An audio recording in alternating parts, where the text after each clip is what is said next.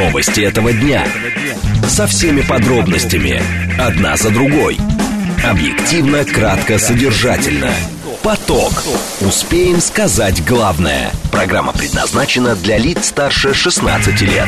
14 часов 5 минут в столице. Радиостанция «Говорит Москва». У микрофона Евгения Волгина. Всем доброго дня. Программа «Поток». Много темы для вас подготовили. Координаты эфира. СМСки плюс семь девять два пять восемь восемь восемь восемь девять четыре восемь. Телеграмм для ваших сообщений «Говорит и Москобот». Смотреть можно в YouTube-канале «Говорит Москва». Стрим там начался, поэтому, пожалуйста, подключайтесь. Сейчас давайте о движении в городе.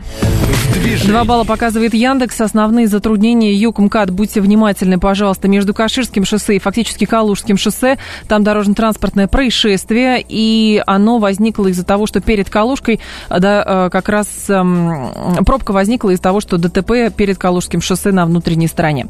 Еще на пересечении Ленинградского шоссе и МКАДа тоже э, ДТП, и поэтому там пробка при подъезде к этому участку. Третье транспортное кольцо в районе Савеловской эстакады внутренняя сторона стоит, внешняя в районе метро Тульское, Садовое кольцо едет хорошо. Слушать.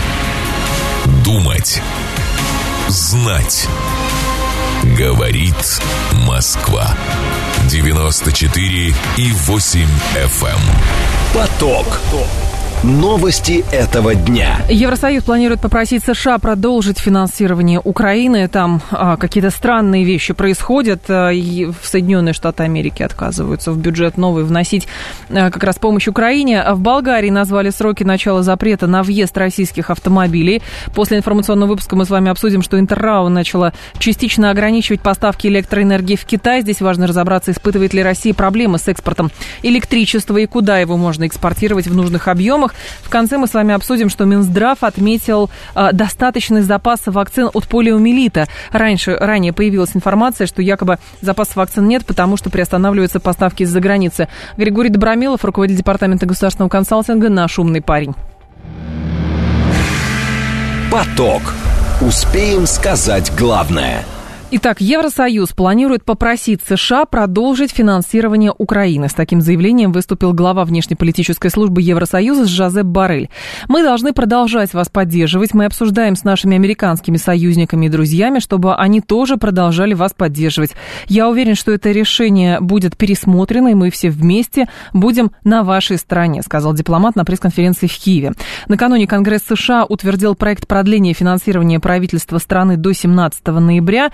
Документ не включает помощь Украине. А, пытались в проект бюджета как раз протащить поправку про 24 примерно миллиарда долларов, которые должны были быть направлены на помощь Украине, но в последний момент а, этот пункт из документа убрали. Станислав Ткаченко с нами, профессор кафедры европейских исследований факультета международных отношений а, Петербургского госуниверситета, доктор экономических наук. Станислав Леонидович, здравствуйте.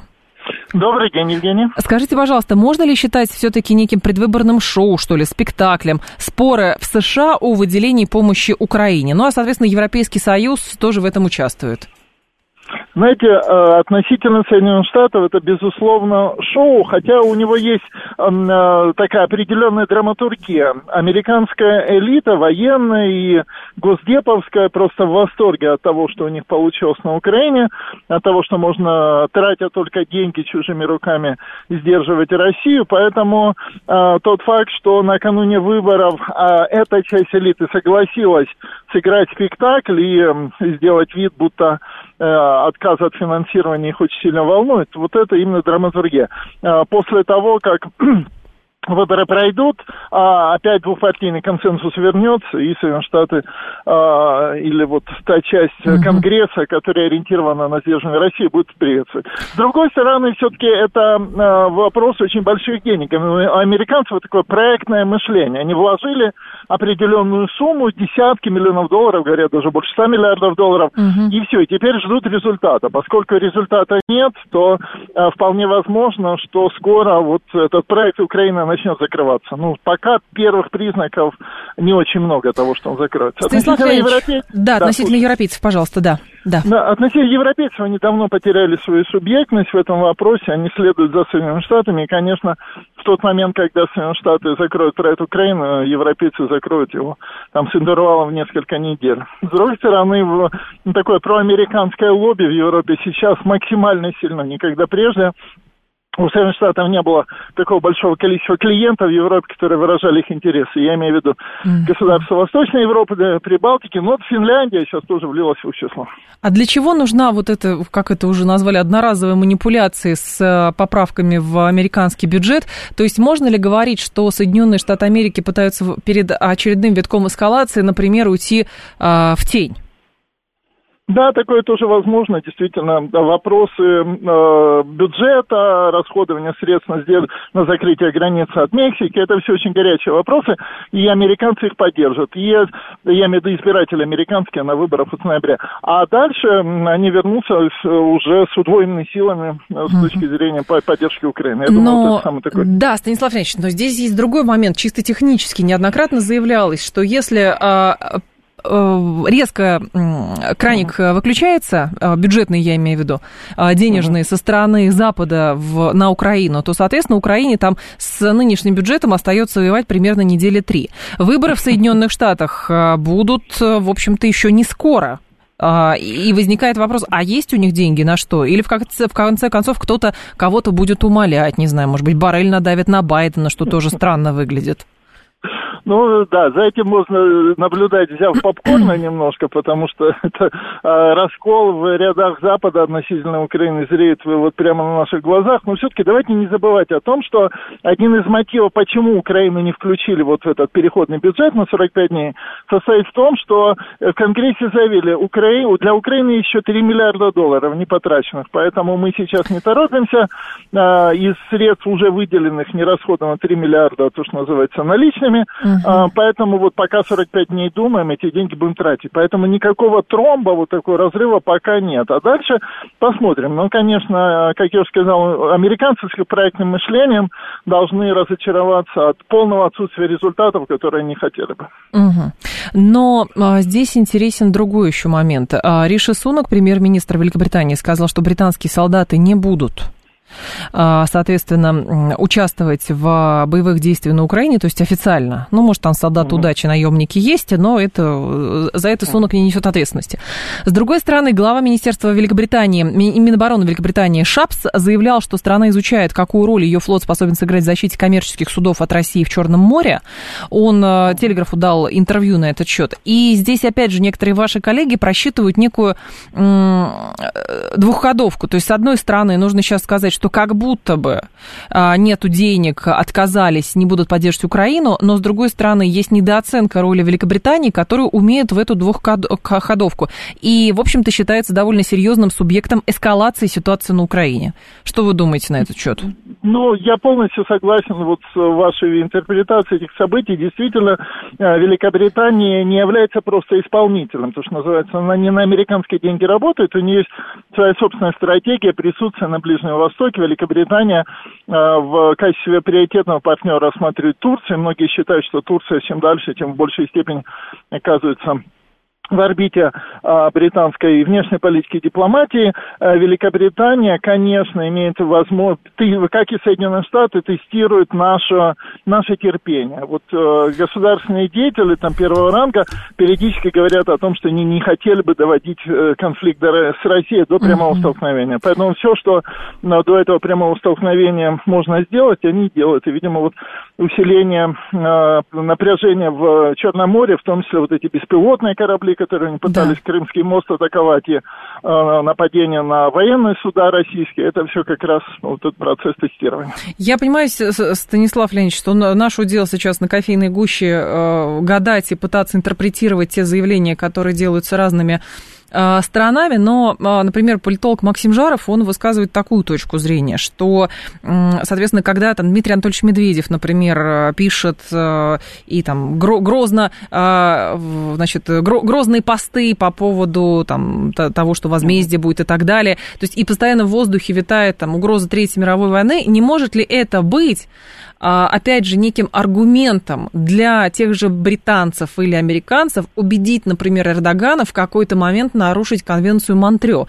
Но потому что, правда, в одном шаге от Третьей мировой это даже не ядерный удар, а, скорее всего, появление британского или американского флота а, в, Бос... ну, как бы в проход через Босфор и Дарданеллы, нет? Да, ну, знаете, э, этот сценарий возможен, и он как раз э, рассматривается российскими экспертами как следствие развития или улучшения отношений Великобритании с Турцией. С другой стороны, пока вот сама Турция себя ничем не, не компрометировала. Она постоянно подтверждает, что конвенция Монтрео это что-то совершенно неприкосновенное. В общем, ни словом, ни жестом пока ее не выразила готовность нарушить. Так что ну, давайте будем считать, что эту волну гонят э, либо Великобритания, ну, либо наши эксперты, которые теорием заговора занимаются. Понятно. Пока... Спасибо большое, Станислав Леонидович. Угу. Вас благодарю. Станислав Ткаченко был с нами, профессор кафедры европейских исследований факультета а, международных отношений Петербургского госуниверситета, доктор экономических наук. Давайте с вами поголосуем. Голосование мы можем открыть а, по поводу того, что это такое, вот эта ситуация вокруг э, бюджетирования военной кампании на Украине Соединенными Штатами Америки. Потому что в последний момент убрали эту статью из э, проекта бюджета, и, соответственно, это тоже вызвало бурную, э, бурный ажиотаж. И вот вы считаете, что это какое-то предвыборное шоу, потому что просто так никто отказываться не будет от того, чтобы Украина прекратила воевать. И, соответственно, чтобы Российская Федерация без шуму и пыли а, доделала свои дела на Украине. То есть вы считаете, что Запад здесь играет в какую-то многоходовку и просто путает, путает карты. 134, 21, 35, да, вы считаете, что это какое-то предвыборное шоу, какая-то манипуляция, или, как это называется, э, хотите скрыть, положите на самое видное место. То есть, чтобы у нас здесь все вошли в ажиотаж и стали говорить, что США устали от Украины, британцы устали от Украины, европейцы устали от Украины, и поэтому все, лавочку сворачивают. Вы считаете, что это манипуляция? 134, 21, 35. 134, 21, 36, нет, это вообще не манипуляция. То есть действительно есть что-то более важное, чем ситуация на Украине. Для, например, того же самого Запада, потому что хотели быстро порешать, но быстро не получается. А, и 134, 21, 36. Американцам самим нужны деньги. Возьмем типичный город американской мечты, туристический городок Санта-Барбара в Калифорнии. На дорогах выбоины, много бомжей, людей с нестабильной психикой, разоренные после локдауна магазинчики, а железные дороги, а преступность, говорит Адам. Вы знаете, история с локдауном вообще по всему миру показала, сказала, что э, как бы политический истеблишмент во многих странах глубоко болен. И то, какие действия производились в Соединенных Штатах Америки или в Европейском Союзе, в общем-то, тому э, как раз и доказательства. Поэтому говорить, что, например, откажутся от огромной какой-то геополитической, стратегической задачи, например, потому что постоянно создавать э, градус напряжения на российской границе ради того, чтобы заделать какие-то выбоины в Санта-Барбаре и, соответственно, чтобы бомжи в Лос-Анджелесе обрели свои э, койки в ночлежке, я думаю, что нет. Я думаю, что это вообще никак не связано. Это наша глубокая, понимаете как, а, может быть, мы хотим сами выдавать желаемое за действительное, но это наше глубокое заблуждение, что вот когда-то деньги закончатся, и поэтому от Украины откажутся, потому что она всем надоела, и займутся своими социальными вопросами. Не займутся ну, не займутся. Американцы обогащаются за счет Украины, конечно, они будут продолжать мелкие вливания. При этом, а, так, шел второй год замерзания усталости Запада, говорит 165-й. Послушайте, есть люди, которые хотят выдавать желаемое за действительное, но есть ощущение, честно говоря, что все это похоже на какую-то манипуляцию, есть какие-то комбинации. А, в общем, и британцы в этом мастера, и Соединенные Штаты Америки в этом мастера. То есть в данном случае а, не нужно точно совершенно расслабляться. И все слушатели, которые у нас сейчас проголосовали, сказали, что да, история с значит, непроходом 24 а, миллиардов долларов в американском бюджете, которые требуются для Украины, это все спектакль, и мы еще эти деньги увидим, как, а, как бы потоки этих денег на Украину. Внимание! Говорит Москва. 94 и 8 FM. Поток. Успеем сказать главное. Тем временем в Болгарии назвали сроки начала запрета на въезд российских автомобилей. Это произойдет до конца понедельника, то есть уже до конца сегодняшнего дня. Мы очень активно работали с четверга до вчерашнего дня. Я уверен, что к концу дня на территории Болгарии начнет действовать такой запрет, а, сказал журналистам глава погранполиции страны Антон а, Зла, Златанов, наверное. А, по его словам, меры коснется не только легковых машин, но и грузов. Ранее Еврокомиссия сообщила, что под санкции, введенные Советом Евросоюза, в прошлом году попал личный автотранспорт российских граждан. Они не могут въезжать на машинах с российскими госномерами на территории Европейского Союза. Юрий Светов с нами, политолог и журналист. Юрий Ильич, здравствуйте. Здравствуйте, Евгения. Скажите, пожалуйста, вот насколько я помню, когда только-только первые казусы появились э, в Германии, а, многие сочли это просто бредом бюрократии, когда таможенники как-то буквально прочитали а, то, что было написано в циркулярах. А потом уже, когда действительно машины начали останавливать, запрещать въезд и так далее, говорят, нет, наверное, это все-таки какая-то спланированная акция, а не бюрократический э, бред. Конечно, она подготовлена и сделана, ведь сегодня не только Болгария об этом объявляет, Норвегия тоже говорит о том, что она не будет пускать машины с российскими номерами, а Эстония, Латвия, Литва, Польша, Финляндия с усердием, достойным лучшего применения, это осуществляют. В случае с Болгарией э, важен момент. У нас же нет с ними общей границы. Угу. И морского сообщения тоже сейчас нет. То есть попасть туда машины с российскими номерами могут каким образом?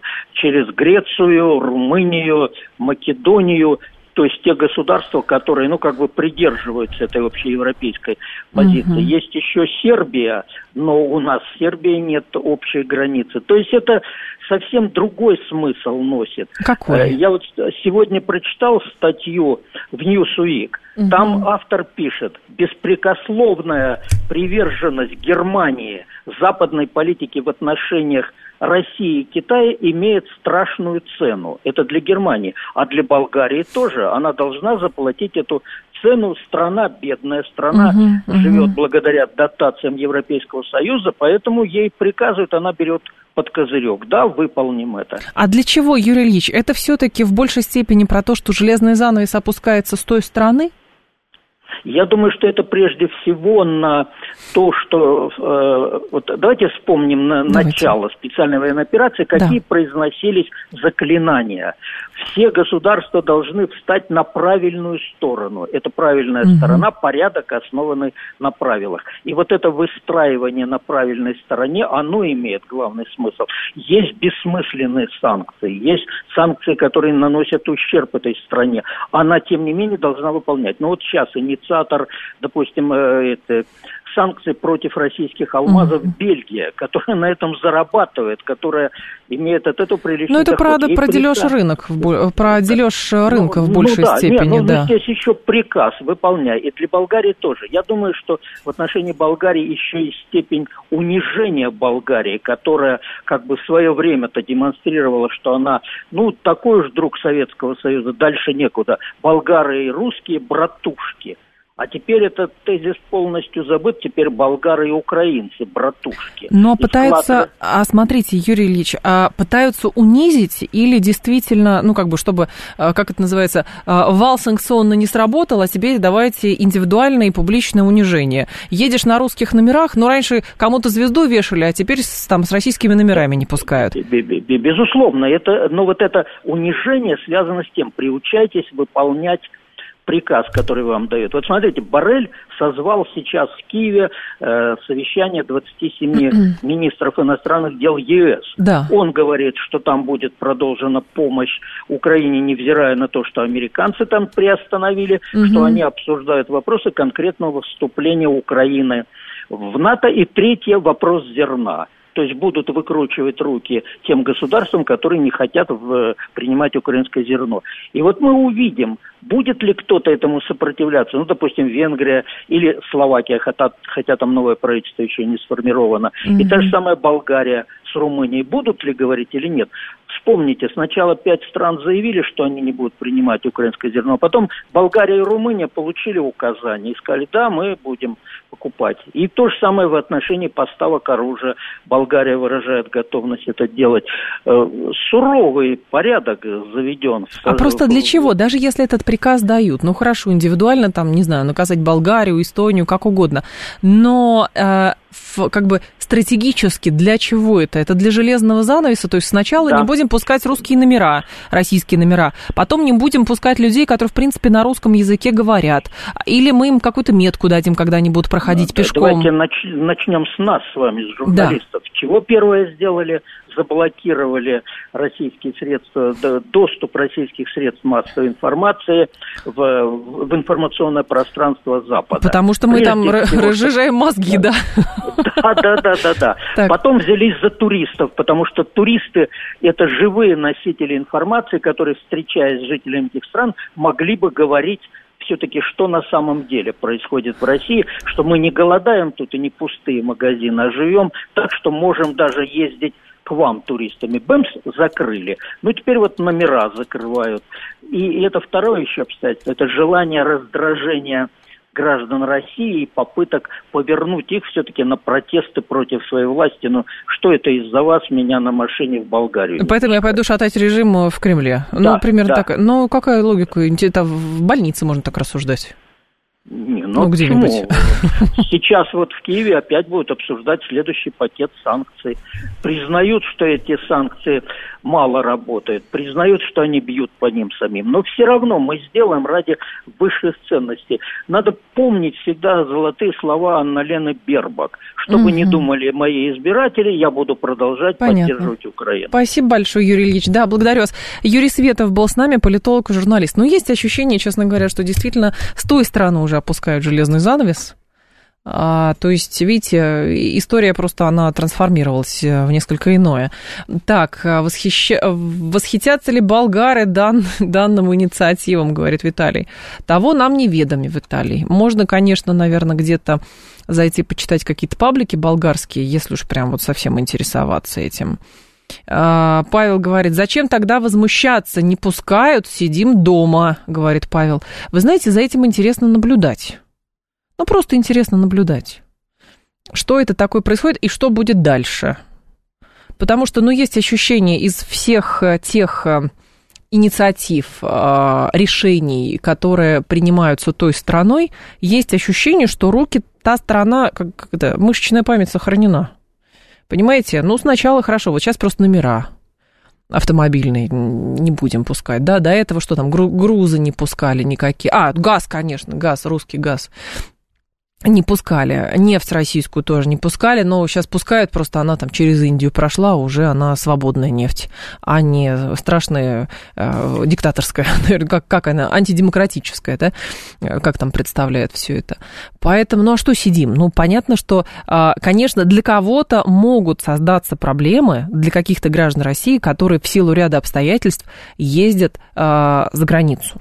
Наверное, есть такое. У кого-то родственники там живут, понимаете? Но тоже видеть кадры, когда пожилого человека на инвалидном кресле, там, 70-80 лет, в одном из государств Балтии а, вытаскивают из а, автомобиля для перевозки инвалидов, чтобы этот человек поехал, там, пошел сдавать экзамен на знание русского языка, иначе его выдворят. Но это тяжело, понимаете? Это тяжело. Вот, и, соответственно, а, тяжело видеть, когда люди, например, был тоже не так давно случай, а, не пропустили тоже действительно автомобиль в одну из э, государств Балтии а, с, соответственно, с российскими номерами и везли человека, просто там в какую-то другую страну тоже, э, там человека с последней стадии рака, что-то такое было. Вот. Из, и не пропустили, потому что российские номера. И в итоге, да, из машины выгрузили, а, маш, э, соответственно, пешком э, докатили, там, сопровождающие докатили эту каталку, на которой был этот человек с последней стадии рака. И потом его уже при пересечении границы погрузили на тот внутренний какой-то автомобиль и повезли дальше. Понимаете, из вот таких вот вещей гуманитарных, из таких вещей, формируется общая картина. Поэтому, да, нам с вами не надо на машине в Болгарию ехать, нам с вами не надо в Париж ехать на машине. Нас это с вами, ну, как бы не касается, да? Но в какой-то момент, то есть есть ощущение, что этот маховик раскручен, раскручен, и дальше он раскручен. Кто-то говорит, чтоб вам не повадно было, кто-то говорит, а давайте мы еще здесь закрутим, и они пойдут режим Путина свергать. Ну что, ну, может, у них такая логика тоже есть, понимаете? Ну, мы не знаем, что у них там в головах на самом деле. А, поэтому к этому надо присматриваться и прислушиваться, чтобы понимать вообще ту реальность, в которой мы живем. 14.30 новости и продолжим. Новости этого дня. Со всеми подробностями. Одна за другой. Объективно, кратко, содержательно. Поток. Успеем сказать главное. 14.35 в столице. Радиостанция «Говорит Москва». У микрофона Евгения Волгина. Мы с вами продолжаем. Несколько ваших сообщений. Просто на Западе рулит бюрократия. Они все досконально исполняют. Все законы, санкции. Значит, санкции. Действительно, у нас бюрократии никакой нет, поэтому мы обходим эти санкции. Обходим и обходим эти санкции. Вот. Понимаете, санкции санкциям рознь. Мы с вами неоднократно на эту тему говорили, и очень многое. Потому что что надо, под санкции ввели, что надо, из-под санкций вывели. А, потому что чей сжиженный природный газ сейчас в Европе? О, не поверите, наш. Ну, на втором месте, правда, после американского, не в тех объемах, в которых был трубопроводный газ, но все-таки место второе делим с Катром периодически, то второе, то третье. Вот. Поэтому, знаете, ну, бюрократия, да, то есть есть определенная догма, догма, Кому-то, если нравится слово секта, есть слово секта. Вот мы решили, что русских надо растоптать, потому что они решили, значит, произвести свою, стать фрондой, произвести революцию и сказать, что для нас безопасно так, чтобы Украина была нам понятна, вам это не нужно, вы хотите русских в Донбассе растоптать, поэтому Крым вам нужен был, но мы вас обхитрили и взяли его заранее, поэтому что мы будем делать? Будем отстаивать свою честь и достоинство и делать так, как мы считаем нужным как мы считаем нужным, потому что умных людей на планете Земля гораздо больше, чем государств в Европейском Союзе, и плюс еще Соединенные Штаты Америки, ну и плюс там какие-то еще другие страны, которые в силу ряда обстоятельств говорят, что нет, эти неправильно себя, себя ведут. Понимаете, если есть у кого-то желание кого-то растоптать, то, соответственно, другой не должен э, последнюю рубашку с себя снимать и говорить, хорошо, топчи меня, топчи. Но мы видим, мы видим примеры, чудовищные абсолютно примеры того, как немножечко не так далеко, кстати, от нашей страны, что происходит. Туда, на, восток, на юго-восток. Даже не на Украину, я говорю, а про другое место туда, ближе к Кавказу, за Кавказью. Как там обращаются с теми, кто когда-то не, вста- не вступился за своих. И что там сейчас происходит? Это лишний урок, скорее всего. В Норвегии, конечно, газа нет, в Великобритании газа нет, говорит Слава. Есть, но почему-то русским газом пользовались, понимаете? Костя говорит, ну не пускают, не хочется, да потом война закончится, и что потом будут делать? Надеюсь, что мы все это запомним надолго. А и там разные, там развилка есть, там развилка есть, можно много чего делать. Можно, скорее всего, есть адепты теории, а давайте мы сейчас замрем, не будем никак высказываться на эту тему, не будем вообще ничего не говорить. А, не то, что Россия хорошая, не то, что Россия плохая, и как бы вот затихаримся. А потом вдруг мы помиримся, и как будто бы ничего и не... Ну, не бывает такое, как будто бы ничего не было. Не бывает. Вот, поэтому с этим тоже надо смириться. Кто-то говорит, что а мы и так не будем ездить. Но а, сейчас интересно именно явление, которое происходит, то, что железный занавес опускается именно с той стороны. С той стороны опускается. Его не в нашей стране опускают, а там опускают. Да, им становится сложнее. Нам тоже непросто, естественно. Никто этим санкциям не рад. А, но в любом случае события крайне любопытные, травмирующие, но крайне любопытные. Поток. Успеем сказать главное – Интеррау тем временем начала частично ограничивать поставки электроэнергии в Китай. А продолжаются переговоры с КНР по вопросу включения экспортной пошлины в стоимость электроэнергии. А, как раз Интеррау начала частичное ограничение поставок. Представитель компании Интерфаксу сообщил, с Монголией проведены успешные переговоры по увеличению цены. Поставки продолжаются.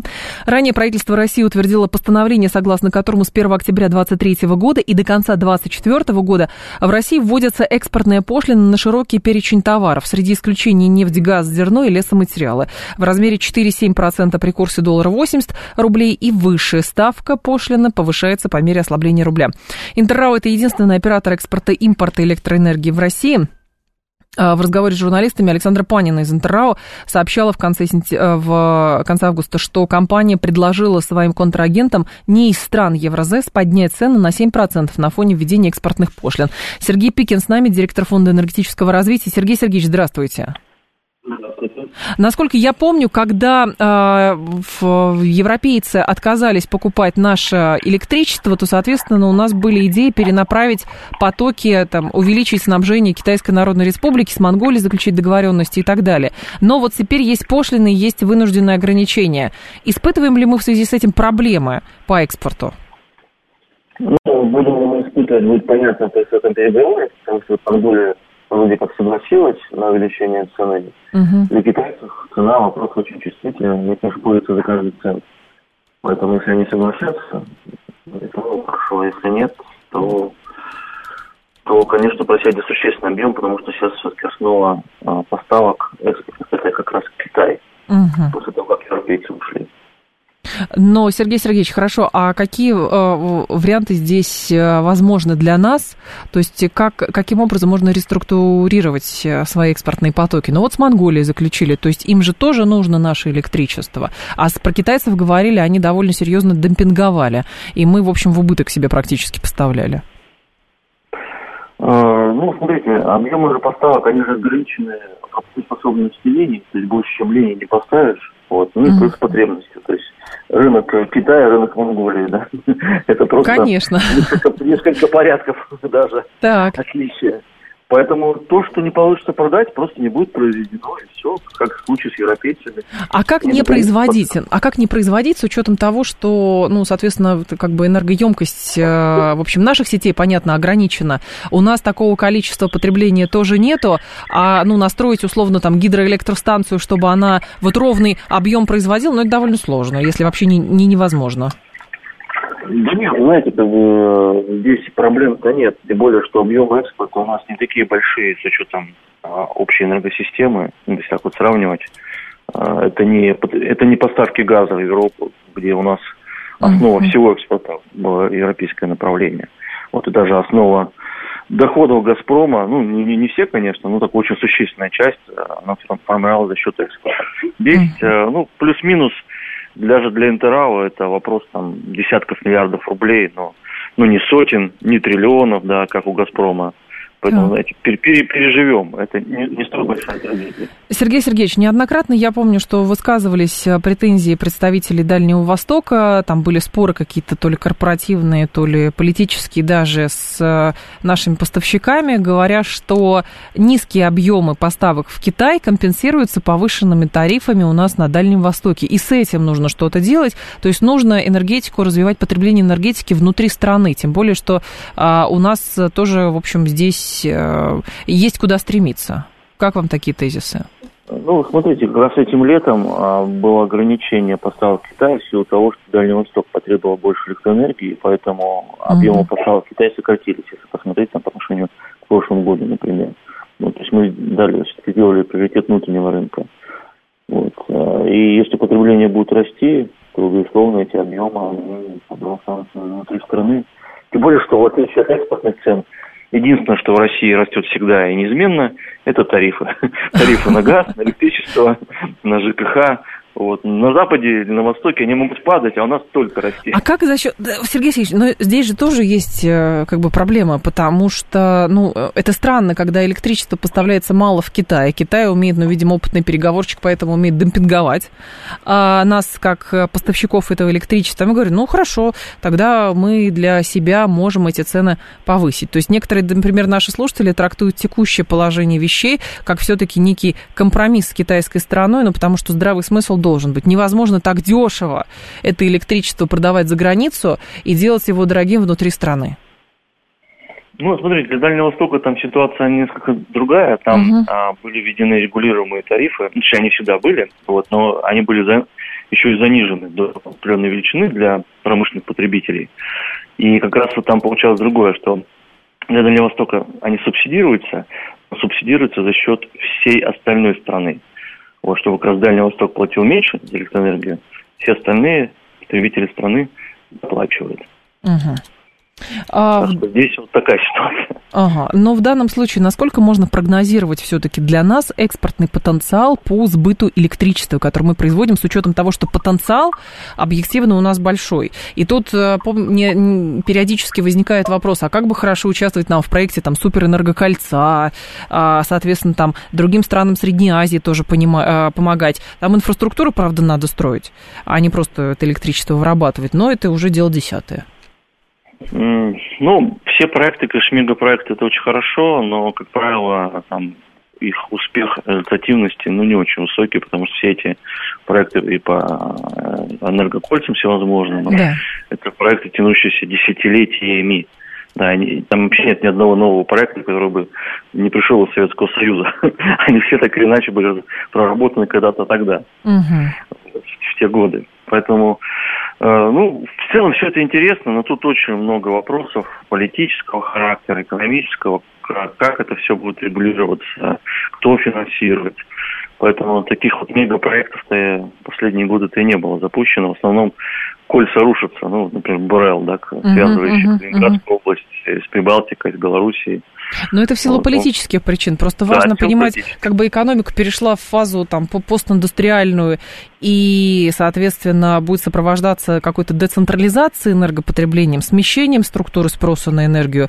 А, при этом говорят, ну, все равно это будет происходить в сторону роста доли электроэнергии. То есть электричество нужно будет. Ну, конечно, электричество это э, тот ресурс, который в конечном итоге э, будет только расти. То есть потребление там, углеводородов будет падать со временем, все остальное будет падать, а электричество только будет расти. Угу. И пик потребления человечеством электричества еще далеко не достигнут. Это еще, это еще многие десятилетия. Понятно. Спасибо большое, Сергей Сергеевич. Вас благодарю. Сергей Пикин был с нами, директор Фонда энергетического развития. Что здесь еще любопытного? Так, э, для нас жизнь, это в Интеррау говорят, для нас жизненно важно, потому что у нас рентабельность поставки, как правило, ниже 7%. По Китаю величина 5%. При величине рентабельности 5% мы никак не можем позволить себе оплачивать 7% пошлину. Еще меньшая рентабельность у нас э, поставок в Монголию, поэтому тут еще более остро стоит ситуация. Кроме того, Интеррау планирует обратиться в правительство с просьбой исключить энергетику из товаров, на которые распространяется пошлина, отвечала она на соответствующий вопрос. И здесь, конечно, действительно вопрос, то есть, когда вводили вот эти вот пошлины, электричество туда попало по ошибке или а, действительно оно туда попало, потому что оно тоже облагаться должно какими-то пошлинами. Здесь, конечно, вопрос общей государственной политики возникает, а, соответственно, как развивать эту отрасль. А, если смотреть, как развивается инфраструктура в той же самой Китайской Народной Республике, соответственно, там происходит освоение ультравысокого напряжения, например, и китайцы в это тоже много вкладывают. С другой стороны, Китай как пылесос а, по очень выгодным для себя ценам потребляет электричество у нас, потребляет нефть, потребляет газ, то есть ему это нужно. Ну, плюс производит, конечно же, у себя. И здесь вопрос рентабельности – это А, а по экспортным, я имею в виду, поставкам. И Б, конечно, это развитие инфраструктуры и, соответственно, стимулирование энергопотребления внутри Российской Федерации, ну, потому что а, потенциал выработки электроэнергии у нас крайне высокий, с инфраструктурой, а, понятно, есть э, кое-где довольно серьезные проблемы, и нужно ее развивать, нужно ее восстанавливать, потому что все это мощности еще со времен Советского Союза. Нужны, наверное, какие-то а, свои а, мегапроекты внутри страны, чтобы давать стимул для развития, потому что иначе возникает вот этот замкнутый круг. То есть мы не развиваем, потому что нет потребления, нет потребления, потому что не развивается энергетическая инфраструктура. Ну, та же самая, помните, проблема газификации Дальнего Востока, а, да даже газификация и не Дальнего Востока, а просто сибирского региона того же самого. В общем, вопросов здесь остается, конечно же, очень много.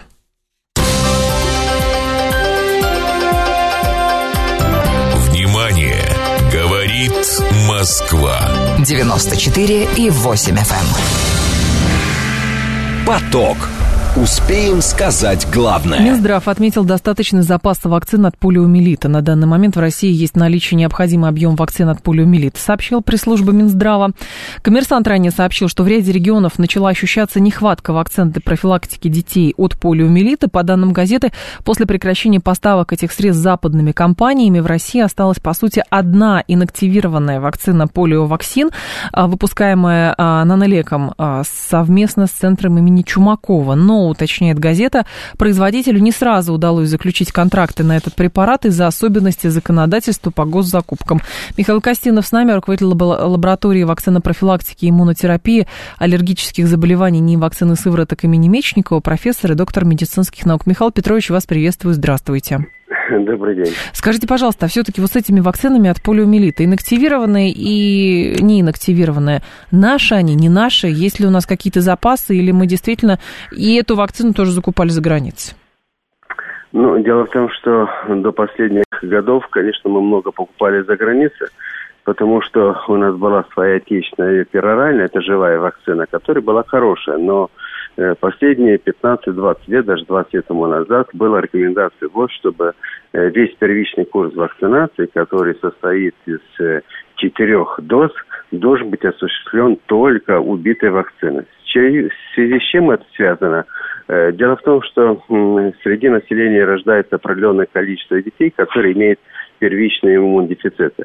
Но они не сразу выявляются, это первичный угу. дефицит зависит от тяжести. И вот это как раз группа риска явилась для того, что когда вводится живая полиомиелитная вакцина через год, они могут инфицироваться вот это полиомиелитом. Связи с этим вот дали рекомендация, чтобы все дети, рожденные, как у нас в России, за рубежом, чтобы они получали первичный курс вакцинации из четырех доз вакцины против полиомиелита убитой. Угу. Соответственно, вот эта вакцина у нас начала разработаться 15, последние где-то примерно 10-12 лет вот, отечественная вакцина, потому что на нее никто не обращали внимания, вот, что нужно делать, потому что считалась она хорошая, мы много стран мира продавали эту вакцину, она считалась одной из лучших в мире. Ну и последнее вот это десятилетие у нас была разработана своя отечественная вакцина, которая прошла испытания и сейчас, конечно, внедряется в практику здравоохранения. Соответственно, это применялась вакцина, э, моновакцина убитая иностранного производства. Вот, вот почему. Но есть uh-huh. еще одно преимущество, что на сегодняшний день у нас тоже календарь э, прививку совершен, и дети получают вот эту вакцину полиомиелитную в составе других вакцин. Да. Э, дифтерии, столбняк, клюш и гемофильная Б-инфекции. Uh-huh. То есть препарат, который все пять инфекций содержит, то есть защита против пять инфекций, и, соответственно, у нас возникает необходимость только в редких случаях э, делать такую полиомиелитную вакцину, когда не хватает комбинированную вакцину, комбинированная. Вот. И э, когда, допустим, нужна бустеризация, то есть ревакцинация, которая делается детям пятой, шестую дозу, это опять группа риска, их большая группа риска, которая делается только убитая вакцина. Но, Михаил вот Петрович, все. да, но здесь да. тогда возникает другое. Понятно, что есть, э, как бы, когда был вариант э, убитая, не убитая, наверное, многие пользовались э, вакциной убитой, потому что, ну, вот там, наслушались страшилок, соответственно, не погружаясь в детали. Но есть такой вариант, вот хорошо воспользовались. А теперь возникает следующий вопрос. Вроде бы компании официально из России не выходили, но как-то мы так сталкивались с тем, что, например, каких-то вакцин импортных уже не хватает. Из Нидерландов нету там, из Франции нету. И возникает вопрос, а что есть своего. И оказывается, что мы настолько привыкли закупать, что у нас то ли мощности потеряны, то ли денег не выделено, то ли вроде бы все есть, но оказывается через госзакупки это теперь сложно сделать. Ну и возникает легкое недопонимание, что происходит. Ну, вы, вы можете сказать, что вы вопрос или э, вот внимали то, что было, э, возникало у всех людей. Но дело в том, что есть одно, что мы с 21 года, у нас по законодательству календарь прививок, мы обязаны всем детям, рожденных вот это с 21 года, делать только комбинированную вакцину, то есть которые все в один шприц 5 инфекций. Угу. Соответственно, эта вакцина не наша не наша комбинированная. Мы ее покупаем по, ну, это разные способы, ну, то есть да. здесь трансфер технологий делается. Но есть еще другая беда, потому что на него на такую комбинацию никто не обратил внимания. Я еще помню молодой, еще давно, когда поступил в ординатуру, в аспирантуру, разработка такой вакцины была у нас. Ну, к сожалению, прошла перестройка, никому ничего надо было. Вот, поэтому остались такое. Но на сегодняшний день, конечно, мы имеем свою вакцину, но эта вакцина, она должна как бы усовершенствована для того, чтобы мы проводили так широко масштабно такую, такую вакцинацию. Соответственно, на сегодняшний день мы покупаем эту вакцину, то есть трансфер технологий зарубежный, где все пять инфекций. Угу. Здесь проблемы с поставками нету, потому что в календарь ставятся только те вакцины, календарь прививок обязательно, те, которые мы можем обеспечить. Поэтому трансфер технологий есть, это работает, это производится в России – в России. И, соответственно, мы можем обеспечить национальный календарь прививок вот так. всех детей, которые с 21 этой вакцины. А моновакцина от полиомиелита, который разговор сегодня, да, она будет нужна для тех детей, которые э, должны делать уже пятую дозу, потому что если ребенок нормальный, то пятую дозу делается живой вакциной через угу. рот и шестую дозу, которая перед школой, тоже делается живой. Да. А если он группа риска, он должен получать только убитую вакцину, моновакцину. То Это есть и они, и те, и другие есть?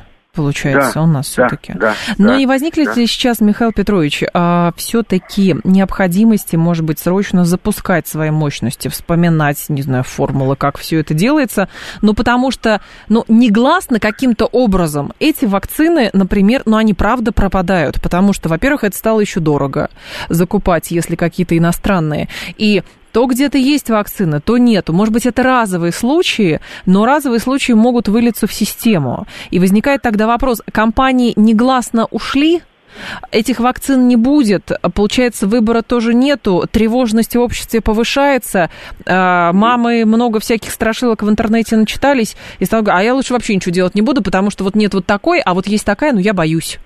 Не, понятно, понятно. Дело в том, что сейчас вообще у нас идет полностью замена всех зарубежных препаратов на отечественные. Э, есть многие, сейчас не идет разговор, потому что это угу. большая тема, да. но по идее вот это усовершенствование идет постоянно, потому что, ну, фактически мы потеряли те вакцины, которые шли во время, развивались во время перестройки. Многие вакцины против рака, вирус папиллом не имеем. Мы не имеем вакцину против менингокока современно конъюгированной. Мы не имеем пневмокок свою вакцину. Мы не имеем вирусов. Как раз эти вакцины вышли как раз во время перестройки. Вот это в мире были разработки, такое направление, поэтому остались. Ну а сейчас я говорю, что почти все эти вакцины, которые я напоминал, они проходят клинические испытания. Угу. Ну, знаешь, что клинические ну, испытания, конечно, которые да, те да. большие. И в ближайшее время очень много вакцин – будет наша. Наши вакцины, которые наши ученые. Ну, конечно, э, это, конечно, это беда, что у нас нет. Никто это, даже все это осознают. Но дело в том, что была ситуация, в которой э, все было много, а только mm-hmm. покупай. Ну, как и не только в, в области вакцинологии, в области вот этой вакцины и других лекарств, препаратов. Поэтому на сегодняшний день как раз делается акцент, что все свое все свое. И сейчас это большие акценты делается, как раз mm-hmm. разработка этих вакцин нашими производителями, нашими институтами. То есть, причем и создаются даже лучше, чем зарубежные, потому что... А как это проверить? Это... Вот лучше они или хуже? Потому что наши слушатели, конечно, пишут, отечественные препараты хуже, я хочу прививать своего ребенка ну, только западными препаратами. Психология. Дело в том, что поймите правильно, что мы не можем создавать препарат, который является аналог потому что эти аналоги потом еще будут хуже. Понятно. Мы должны усовершенствовать технологии. Свое. И так идет эти новые mm-hmm. вакцины, которые делаются у нас в России, они по технологии опережают лучше. Ну, это так, так и должно быть, как, как в любом, что надо делать лучше для того, что, потому что придет определенный, да, после десятилетия, окажется, что она надо поменять. И mm-hmm. сразу делать такие вакцины. Например, только одно, пневмококку вакцины. Разрабатывается вакцина в России, которая не содержит, как иностран, там 20 серотипа, 13 серотипа, а который против всех серотип против пневмокока. То есть сразу против, против 36? Всех. Да не 36, там идет 96 серотип. 96, 96 ничего серотип. себе. Но опять это не означает, что это все завтра, понимаете? Это, Понятно. это не строить здание, это надо. Но это разработки идут. Или вакцины, которые против вируса патрома, то же самое. Вакцина угу. против ветряной оспы, тоже другое немножко технологии, которые опережают импортные. То есть здесь все идет. Спасибо. Да, Михаил Петрович, да. вас благодарю. А, Михаил да. Костинов был с нами, руководитель лаборатории вакцинопрофилактики, иммунотерапии аллергических заболеваний, не вакцины сывороток имени Мечникова. Вот слушайте, как раз пишет, отечественные препараты хуже. Почему хуже? Ну вот почему отечественные препараты хуже? Объясните, пожалуйста. Просто потому, что долгое время внедрялось, а, не знаю, 25-м кадром, наверное, что отечественное хуже. Почему-то, потому что покупай импортное, импортное всегда это очень хорошее. Ну, как так, не знаю. А, а наш НИИ полиомиелита загнулся. Почему загнулся? Работает. НИИ э, полиомиелита работает. Здесь же, понимаете, проблема как раз и возникает, э, как с, с теми же самыми самолетами. Зачем производить, если можно было просто покупать? А теперь, ну как, они же не уйдут никуда, они же не будут подвергать опасности наших детей, видимо, думали люди так, а, которые решали, что, например, какие-то вакцины мы перестаем производить свои. Хорошо, наверное, школа осталась все-таки, что эти вакцины можно производить. Но проблема в том, что действительно должно пройти определенное время, чтобы вспомнить хотя бы, как делаются эти вакцины, понимаете? А привычный календарь вот он, а, соответственно, заболевания тоже вот они – а, соответственно, тревожных родителей вот они. И в итоге сейчас э, возникает э, вот эта проблема. То есть изначально, да, была рекомендация, но, как видите, вы слышали Михаила Костинова, который подробно рассказал, почему было принято инактивированной вакциной, а, соответственно, детей прививать, но и в вакцине, где вирус не убитый, тоже, в общем-то, это большое-большое микроскопическое исключение – из правил, кому, например, ее нельзя или в каких случаях нельзя. А, еще кто-то писал из наших слушателей попробовать послушать такого-то доктора из Питера. Зачем слушать какого-то доктора из Питерского, из Питера? Я, честно говоря, не очень понимаю. 15 часов новости и продолжим.